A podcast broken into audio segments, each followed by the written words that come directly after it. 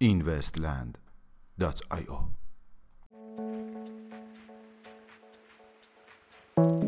سلام. با این دیلی دوشنبه 19 فروردین ماه 1398 در خدمت شما هستیم.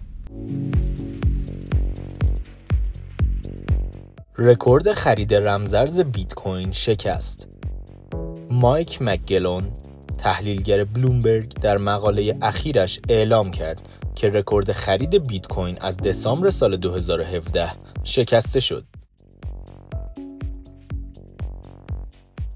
تعیین مقررات رمزارزها توسط G20 کشورهای عضو G20 اخیراً طی نشستی درباره وضع قوانین ضد پولشویی و استفاده از رمزارزها در کشور ژاپن به بحث پرداختند. این خبر در نشریه محلی کیودو منتشر شد.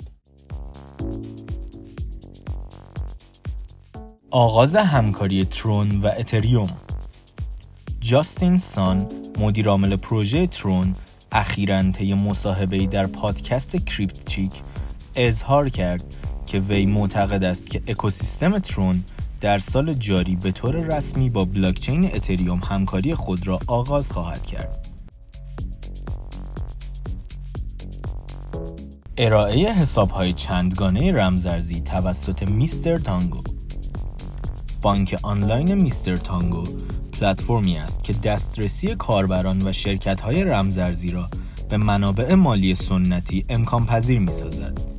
خدمات این بانک همچنین برای مبادلات رمزارزی، حسابهای شخصی، کسب و کارها و دیگر خدمات مالی در صنایع مختلف نیز ارائه می شوند.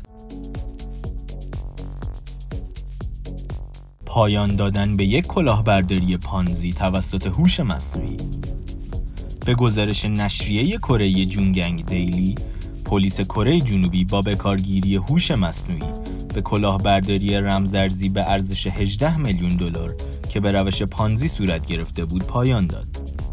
گفتنی است. روش کلاهبرداری پانزی نوعی شبکه هرمی است که این روزها توسط برخی رمزارزها مثل E2C مورد استفاده قرار می گیرد و قربانی های بسیار زیادی داشته است. میانگین قیمت 24 ساعته بیت کوین 5205 دلار.